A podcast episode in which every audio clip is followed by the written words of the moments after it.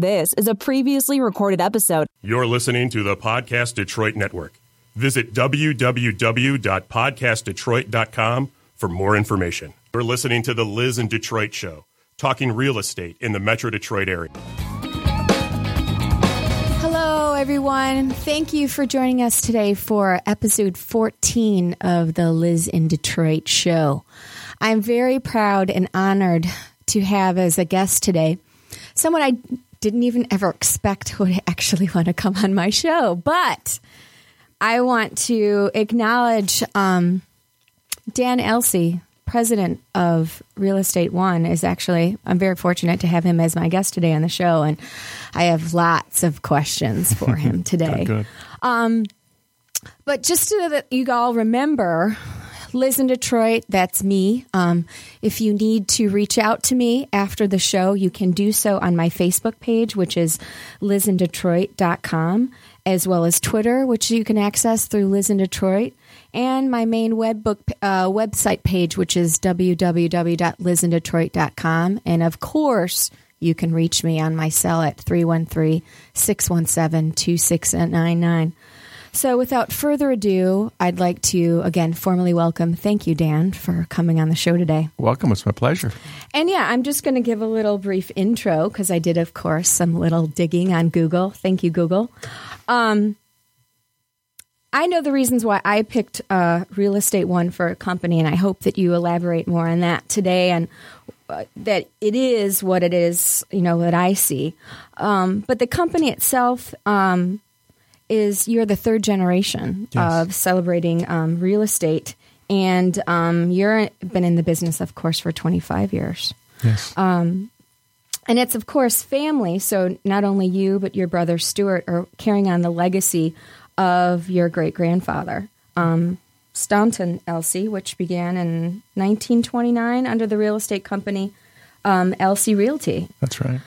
And and I didn't know this fact that Real Estate One um, is the 13th largest brokerage in the nation, which is pretty fantastic because uh, as many people, I don't think many people know that because Real Estate One is just seen as a Michigan-based company, but obviously with the referral basis that we have, you know, its outreach is much greater than Michigan itself. Sure. So, bringing us to uh, all things great about real estate today, um, and every day for that matter. Um, I know why I got into real estate, and actually why I've I've been with Real Estate One for as long as I have, knowing that this is a family legacy for you. Was there a particular moment in time that you realized that this too was something that you wanted to, you know, do as your forefathers? Well, I think um, eh, growing up in the business, I mean, I was uh, uh, from a child involved in the offices. My uh, my weekend and summer jobs were painting offices and cleaning toilets and doing all the things that you do in a family business. So, so it was in my blood. It was in my brother's blood. So, I think um, I think probably uh, even as early as high school, both of us figured that this is probably something we wanted to do, but. But our father said, you know, go somewhere else first. Find a boss that you hate somewhere else first before you come to uh, to us. So, so we both did that. We both, uh, when we graduated from college, respectively, we we went and worked for other uh, businesses for a few years, and then got into the business. And uh, so, for us, it was something that uh, that we'd been considering and thinking about um, all our lives, as my father was as well. Um, growing up, uh, you know, we've been lucky to uh, to have gone to now our fourth generation. Actually, my brother's boys are now in the business, so it's rare that you find a family business that survives multiple generations. Absolutely. Yeah, so uh, so we've been lucky there. Part of the luck probably was that my father was an only child, so it was a little easy to transition from his father to him, and uh, and and there's just Stuart and me. So uh, so the and the company's grown enough. We're actually number eight in the country now. Ooh, so even uh, better. we're- yeah, we're sliding up the list. So um, uh, so and that's a, that's a neat accomplishment. Now most real estate companies are tend to be smaller operations, one office operations. When you see all the the brand names of Century 21 and Coldwell Banker, those are typically one man operations. So, so we're unique in you know 75 offices across the state. So uh, so that does make us a little unique. There aren't many brokers like us in, uh, across the country, and and that gives us some leverage in the services we can offer consumers as as well as our salespeople. Um, in your as you became president of the company, what kinds of things did you feel that were important to keep as a tradition that you had seen develop within the company itself, but also what things did you forecast if you had that vision that you wanted to uh, you wanted to change or improve upon? I think uh, it's a really good question. I think that each each generation um, does their own thing. Mm-hmm. Uh, my grandfather started the business a certain way, and he was that classical uh, entrepreneurial guy who tried hundred things, failed on ninety nine, but did one right. and uh, and and real estate and starting a real estate company is one of those things. And he is very innovative, and he had unusual ideas. He um, uh, he thought women should sell real estate. Back in the 20s and 30s, women weren't in real estate. And if you look in the old Elsea Realty pictures of the top 10 agents, he used to do monthly lunch, you'd find at least three or four women in every picture. So, so he and he thought that uh, having offices with a lot of salespeople in them would be synergistic and create opportunities to help clients. So he had a different way about him, and and he had his style of business. My father came into the business. He was a little more. He was actually like his mother, uh, in that he was more structured, and and uh, and the company needed that at the time because it was growing and it had multiple offices. You needed someone with some structure to, to find it. And then when Stuart and I got in the business, the world had changed again in that regard, and that uh, more and more, certainly in the last 10 or 15 years, uh, it went from a, uh, where the consumers had to come to the real estate professionals for information. Now you can get that information online. And the role of the real estate professional has changed dramatically over the last 10 years and will change even more. We're probably now on the cusp of a significant change, uh, more than we've probably seen in the history of our business, of how we deliver services to the consumer. So that change is pretty significant. And, and wrapping your arms around how to do it and how to provide services to clients when they come to you with a list of properties that they want to see, and, and how do you manage the process? And because real estate is complicated. Um, sure. We look we look back in the um, I had a list of the top 20 Elsea real estate salespeople in the 50s. Mm-hmm. And I looked at how much business they did per person. Mm-hmm. And I compared that to today. Yeah. And they're about the same. Wow. So the productivity is the same, except that today the transactions are so much more complicated. Sure. So luckily we have cell phones, we have internet, we have ways of communicating and transaction and managing transactions so much more efficiently because the process is so much more complicated now. Right. Um, so so creating an environment that allows your salespeople to be extremely efficient and to manage the needs of the clients that are moving so quickly is that's probably the thing that keeps me up at night the most. And I I think again, one of the things that I value great, not only from the perspective that I have as an ind- individual of what I value in life. Yes, you know, I I came across doing real estate as a means as an you know an occupation when I was you know post college not knowing exactly what I wanted to do and kind of fell into it and realized how good I was at it. But finding you know an umbrella like the company is that really fosters all of the I think the well-roundedness that I think people ha- should have in general, like an outlooks on life, is a little bit different that I see with this company than possibly the perspective of other companies and how they view your, their agents. Um, I like the fact that it's trying to harness on the technique of being the best agent that you can be. So, giving those kind of skills to really be that advocate for clients out there, whether they be buyers or sellers or whichever transaction coordinators, however it may be to the best of their ability. And I think that to me is more of a rarity. Of course, it's about making money, it's a business, but it's more about really being the best at what you can be.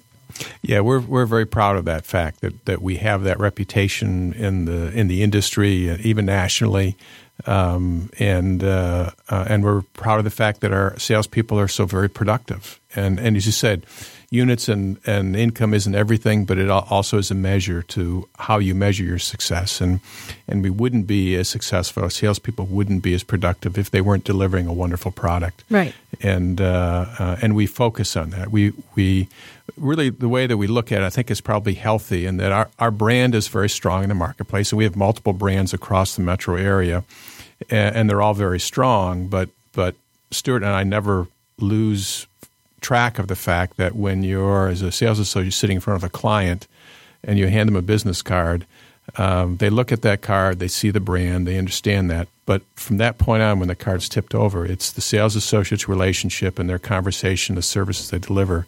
So we spend most of our energy in that moment of of defining those services to make sure that that when you sit down with a client, you've got the best toolbox of things to make sure that clients' needs are covered, and and that's very important. And and more and more that's technology based. Right. But it isn't just that. It's little things. It's um, it's making sure you have water in the car on a hot day when you're driving them around for ten Right. houses. But it's it's it's that it's a customer service experience that touches a lot of pieces. for as we see as you think things are moving of course through ages of technology how what kinds of ways are you looking at for the agents of real estate one to always be at the top of their game like what are the kinds of changes or innovations are you looking to incorporate into the business for to you know to better the agents and their ability to do what they do Sure, I think um, I think because transactions are um, the transaction itself is becoming more more complicated. We're looking at providing specialized services to salespeople in terms of marketing help, so they can manage the uh, uh, understanding how you successfully market yourself through social media is is for a lot of doesn't matter the age. It could be a millennial, it could be a baby boomer. That process is new and it's ever evolving.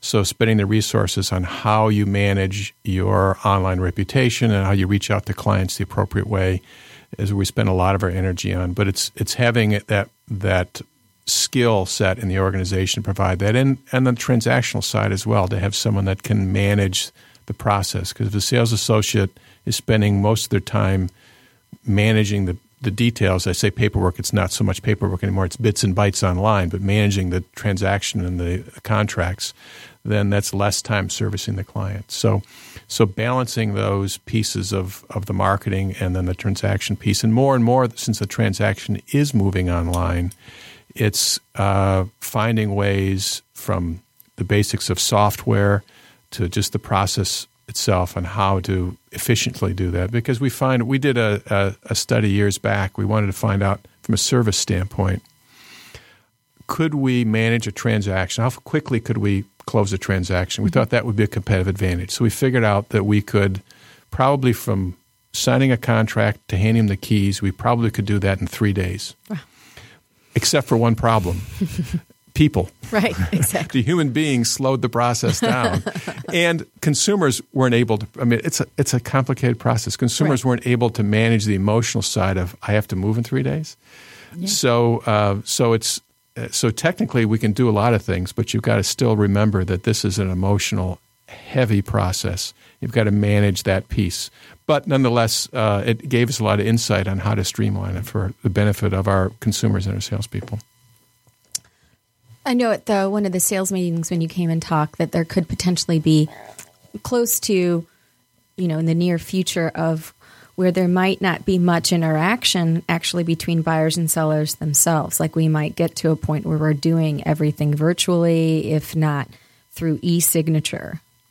Yes, and that and I think that's coming, um, and uh, uh, and it's I think it's accelerating even faster than I thought it would. So I, I think that there there'll always be um, a need for the consumer to to smell the house, to physically be there and to see it and to understand uh, the process. I was looking at my daughter is looking for a home now. She's moving, going to be moving back into the metro area, so she's sending me um, links to different properties. And there was one that was a beautiful home. Uh, the interior was elegantly decorated, and we were looking at it together online. She's in Chicago, and I'm here. And I looked at it and I realized that this is an empty home that was virtually staged, phenomenally staged. Wow. And it made the home pop. Um, but the home was empty. There was no furniture in it. There's no one living in the home. So, uh, but it was a significant tool, and it was a way of taking a uh, empty. This is a Royal Oak house, and turn it into something that really shone as a jewel. So there's there's there's um, uh, we used to say there's curb appeal, and yeah. now there's web appeal, mm-hmm. and you have to manage that process. So I think it's it's um, the role that we play in a transaction where we might meet the the buyer once or twice in the entire transaction is an interesting role that will evolve, and you'll you have to provide um, a different level of service. The the the negotiating, communicating process will be much more intense. Sure. Uh, understanding the details of the home itself will be mm-hmm. much more intense. So it's um, it's it's good for the industry. Absolutely. I think it you know further refines and hones on the responsibility of what it is to be an agent. I think um, you know, in bit more like decades past, it was always thought, you know, real estate agents are in for it for the money. And of course, there are times when the market's good, you'll find people that enter that business with that actual mindset. But I think you're right. I think the buyers nowadays are much more discerning in who they choose to work with. And I get, you know, it depends upon the purchase, uh, the purchase, whether it's an investor or someone that's looking for themselves. But I think in general, they they're looking for people that have a much stronger, wide um, knowledge base of all things, not just real estate. But do you have an idea of a contractor that I can use? You know, or you know, and so the list is endless as far as what's needing to be compiled on the shoulders of an agent and their experience. Yeah, I think it's. I think that's a good way of saying it. It's the, it's the homeownership experience that we're managing, not just the the purchase or sale of a home. Right. Uh, I think. Uh, there are a lot of industries that have evolved dramatically over the last 10 years, and technology has been sort of the the uh, accelerator for that. You look at um, at uh, travel, mm-hmm. and uh, the the portion of the travel industry that just provided airline tickets went away. Right. So the industry went away eighty percent, but those that remained, and the travel industry actually has grown over the last few years because there's a need for a highly skilled travel agent that really has got the, the skills. And real estate's going through that same process where uh, the consumer will have a need for a very highly skilled individual to manage the process. They'll do some of the work on their own. Mm-hmm. Um, the, the internet facilitates that process, but the transaction itself and getting from, I think I like this house, maybe, to I've moved in um, will take maybe different skills than, than many realtors have today, but uh, it'll and it'll tend the business will tend to concentrate more probably to the top end of the market because mm-hmm. of that, to the highest skill level needed. You know, I've seen um, the type of products that can afford individuals to purchase change a lot oh, more swiftly over the last couple of years. You know, from the downturn of the of Detroit, let alone Michigan, the country's um, economics, where we almost had a fallout and a lot of the condo industry of get, being able to get financing to now. I mean, at one point we were seeing like 3% down um, conventional loans, which I thank goodness those have gone away. Mm. But, you know, the five is definitely strong, and then the 10 and 20%. And what seemed to be an issue with getting, you know, non conforming, non warrantable condos financed, we're finding is a lot easier as lenders are loosening that stronghold, I should say, the underwriters what do you foresee or know of any things that are going to be changing in the future in that regard regarding programs with mortgages that are going to change how we do business? I think in general, the mortgage industry is getting comfortable with the fact that we are no longer in a recession, a real estate recession, and they're relaxing the standards. So the average FICO scores are, are settling a little bit for loans from crazy to, to more normal. We're still not back in terms of underwriting standards skip the crazy days when your Labrador Retriever would get a, a mortgage solicitation, but right. go back to 2001 and pre that market. We're still not back to that level, which was mm-hmm. normal and sustainable. We're getting close, but we're hearing things. FHA is now um, uh, starting to relax a little bit. They're looking at the warrantable issues and how can they facilitate that process. But what's really encouraging is because the FHA has been slow – to act, uh, and they're trying to figure out where they should be uh, as a government entity. You find the private sector stepping in and providing financing um, and uh, and being aggressive with that. And they are actually three percent uh, starting to come back a little bit, which you could say is a little bit scary. But um, but it's good to see the private sector moving in and sort of filling that void. And I think FHA will be following behind. I was just at a meeting yesterday in Chicago with an update on that, and I think they're uh, they're working with our National Association of Realtors and and uh, and the mortgage banking industry to come up with a way to to bring that product more into mainstream. That's a good segue And as far as do you still sit on the board of Zillow? I know I read that. Uh, not on Zillow, uh, Realtor.com Okay, now. So okay. I switch I switch sides. Well, it's interesting. When you were on Zillow, so you can probably make comment in now being on the board for realtor.com, how that how strong those both of those vehicles are being used for the consumer to find out product. And not only that, but the value of properties and how we, you know, oftentimes see that mortgage calculator automatically attached to the value of properties and how we see that because I know in certain marketplaces it's been quite off. Yeah. um How is that changing so that, you know, when people are trying to get a good idea of what something's worth in value is and based on its actual listing price? Well, I think those those uh, calculators they're, they're called AVMs, automated valuation uh, models, and and they're they're actually getting a little better. So a little by little, they're getting better, but they also tend to be six to eight months behind because it takes a while to get the data and to figure it out, and their algorithms just are slow.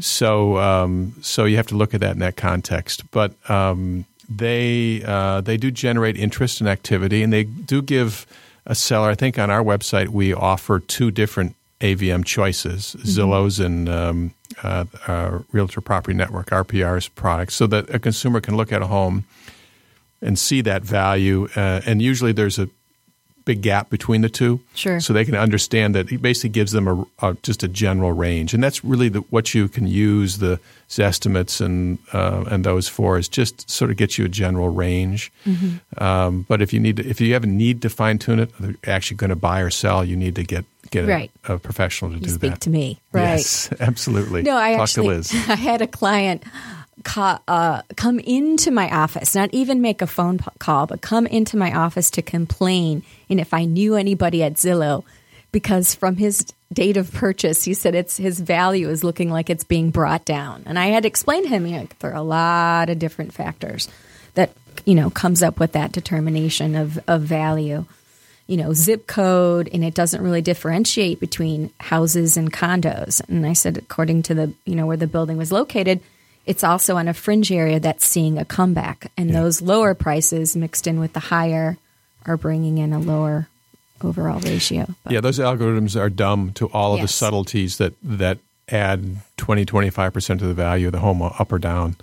Uh, so yeah, and they always will be. They can they can never fix that. Um, but uh, but uh, what it does generate, all of the the um, uh, those uh, web portals like Zillow, Trulia, Realtor.com, they do generate interest. They do generate. They do allow uh, consumers, depending on their, in in a certain degree with Zillow, they're allowed to be voyeurs because they can see what their neighbors' houses are selling for and all. But it, it gives them a basic starting point. We find that most people tend to start online with a general website like a Zillow or a Trulia.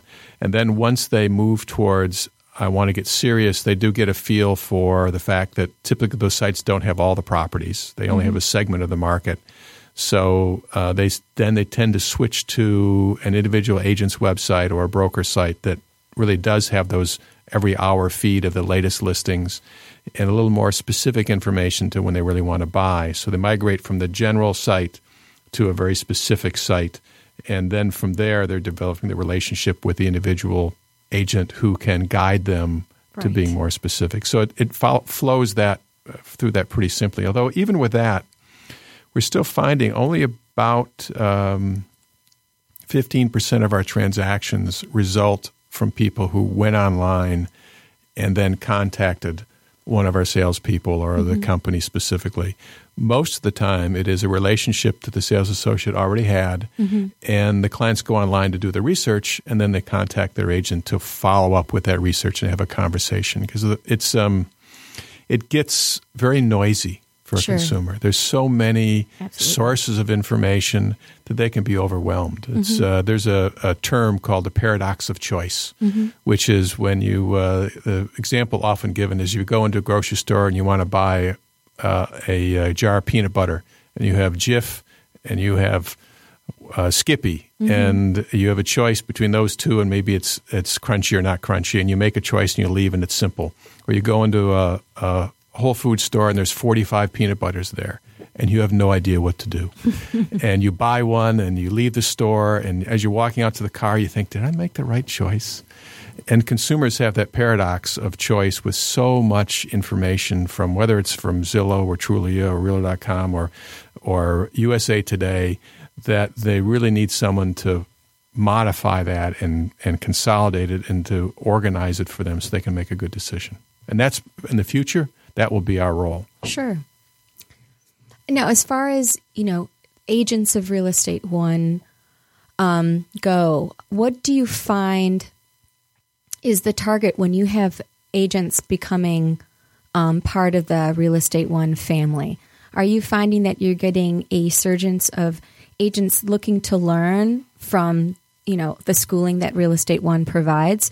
Are you seeing transitions of already seasoned agents that are looking to make that next move or you know wanting a change and they're coming more uh, you know to real estate one what are you finding is the main resources of growing the team We used to be mainly experienced people for, I've, I'll go back 10 years, so for probably even 15 years. So, probably for eight of the last 15, most of our, the majority were people coming from other brokers to us. So, experienced mm-hmm. people coming to our system. They, they were with maybe a small broker that didn't have the network and the process. That was the majority. Since the last three or four years, since the economy has improved and uh, people are getting bolder as to where they want to take their careers, we've seen a significant influx of new people coming to business. So right now we're about 50 50.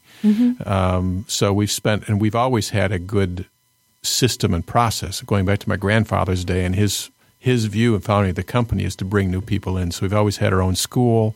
We've had a very intense training process for new people. So that's kind of been our thing for 80 years. And so when the when the uptick came and more people coming to business, we've been able to handle that. And, and we've grown. We're, uh, we're now just over, including our franchise network, we're about 2,200, 2,300 agents now, down from 1,500 four or five years ago. So it's a big, big jump. It's a huge jump. And I've definitely seen that with newer agents that I've come in contact, even with the niche market that I work in. I've seen a high number of influx of people now wanting to move into the city, get involved in real estate, you know, and kind of like be more hands on, which, you know, is a blessing and a curse. yes, it attracts a little bit, a little. And, and anytime the market is uh, is booming, you attract attention, and people want to participate in it.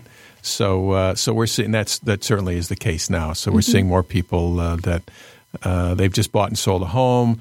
It, what's unique coming out of the recession is we had so many people that became investors. Sure. So they own two or three investment properties, and they're thinking that maybe this is a, a career for them. So it's uh, it's very interesting to see so many people get into business now.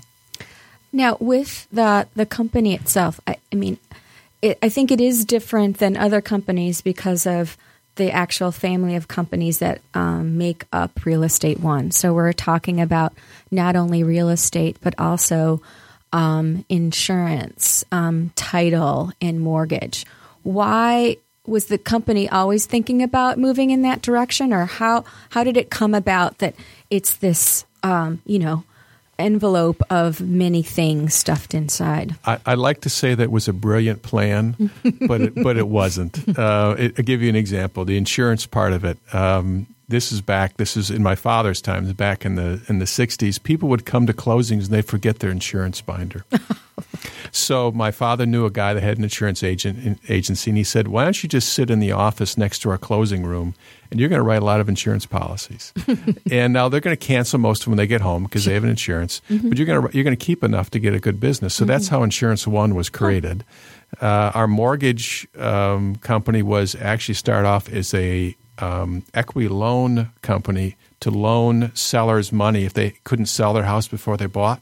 We created that business to facilitate that. So each had its and our our title company was just because we didn't we didn't think we had title companies that were doing the business we wanted to, so we sort of did it ourselves. So, what's evolved though out of all of those, including property management as well, and the, and the process and and our relo- corporate relocation and all those pieces have come together to, to create a consumer experience. So and and that's unique for us because we're the only company in Michigan that can control the cons- complete consumer experience. So that, that we have have an incentive to make sure that the mortgage people move quickly, that the title people move quickly, that insurance is there for them. So uh, so we're working together to get a transaction put together and. And consumers consistently, the National Association of Realtors does a survey every year, and every year the survey says the same thing. Consumers expect one stop shopping. Mm-hmm. Like when they get a car, they can walk out with the financing and drive the car the same day. They expect that in all of their services. And the real estate industry has struggled with that. And that's really the reason that once we had those pieces sort of out there, we put them together into a cohesive piece because we think that that will be, and it has been for us for a number of years, but in the future be even more of a competitive advantage because consumers will say, I can go and use a real estate one family organization and I can have it all done for me the title, the mortgage, everything seamlessly, and particularly as it becomes online. Sure. Uh, and the process becomes seamless. So you can get statusing from all pieces at once. So it, it offers, it has offered a great advantage. I think in the future it'll be a huge advantage for us. And that idea of servicing, I think, is important to make of having all of those um, pieces to um, offer to clients versus people thinking, oh, it's a means of a company just wanting to dip into every Right. aspect of it. Right. And that I think is really important for people to know. And of course, people still have a choice to do what they choose, you know, in picking title and, and mortgage. But having access to those resources with people who know what they're doing, again, is really important. It allows us to put title people and mortgage people right in the branches and with an easy access. And, uh, and I think I think it, the objective is to enhance this consumer experience and to give our sales associates tools to give them to provide better service. So And one of the last points that I know I've been pushing selling so much in the city of Detroit of having an office. Um, but it brings the point, like, you know, as we see things evolving so much more into a virtual world, what we know as a real estate office might not be like it once was. Um, it's not necessarily that spot where everybody has their office, but it is going to need to be some kind of a central location for where people can still do business and meet with clients. Yes, I think that's true. It uh, it it it does um, the the world, and we've been experimenting in a number of our offices with different ways of creating space that uh, involves some level of collaboration, but also uh, private space for agents to meet with clients, and uh, and it is evolving, and the, and the the square footage per person is going down because of that, because Sure. sales associates are so much more mobile, uh, and the the space that you design is as much. Um, you know the the common term used is a Starbucks like experience, and Right. and and and that does describe it to some degree, Mm-hmm. but uh, but it still is business environments. You need you need private space to work with clients, and and uh, the space that we'd look at, for, particularly for um, a space in the city, would be very interesting, and probably we would design something very unique and very different, something we've never done before. So. Um, I mean, we're the we're the top guys in uh, in Detroit. We've been the top broker there for a while, and of course, you've been the top individual agent in the city of Detroit. That I have. Uh, so uh, so we have a strong legacy there that we want to uh, we want to take advantage of. No, and I think now's a better time than it ever has been to be able to come out in the forefront, unlike any other office has once that comes into play, um, because things are changing so rapidly. Um, and I think in, in most respects in the city for the better. And to, again, to I think to be at the forefront of that would be really key to further secure um, mine and the company's stronghold on that marketplace. So Yes. I look forward to those changes as they come. And they're, they were, we are looking forward to them as well. I think we'll, we'll have something very special to, to take advantage of the resurgence of the city because it really is wonderful. And the next 10 years is going to be phenomenal for, uh, for the city of Detroit. And you know, as I, I am thankful for the opportunity, you know, a- almost on a on a fluke to take a phone call from fellow real estate one agent, which got Tom Ball. I don't. I hate to give credit to Tom Ball, but I'm going to give you credit, Tom Ball. Back in 2007, when I was looking for a change, and I definitely made the best change um, of my career in joining the Real Estate One team. Well, thank you, Liz. We're so, So- proud to have you with us as well. Thank you. So, without further ado, I'm going to talk a little bit about real estate on my end of things um, before I say goodbye to Dan. Briefly, wanted to talk about my remaining listings. Um, as we come to a close of 2016, many people might be on edge with the election, but there's still stuff out there to be bought and sold. And of that, I'm down to my last three units at the Park Shelton condominiums. Um, all are two bedroom, two bath. Very excited and somewhat sad to say goodbye to that project, but it's been an amazing um, almost two years to the date of working on the final sales of those 70 units. So please come and talk to me about those listings. Um, as well as go onto my website. We're going to have some great new changes for 2017 for new listings and new content. So please stay tuned. But again, I want to thank you, Dan Elsea, for joining the show today. Thanks, Liz. Um, it was extreme an extreme privilege and honor to have you here today. Thank you all. Look forward to talking to you again on episode 15. And again, if you need to reach me, um, 313 617 2699, or again, my website, www.lizindetroit.com. Thank you. This is a previously recorded episode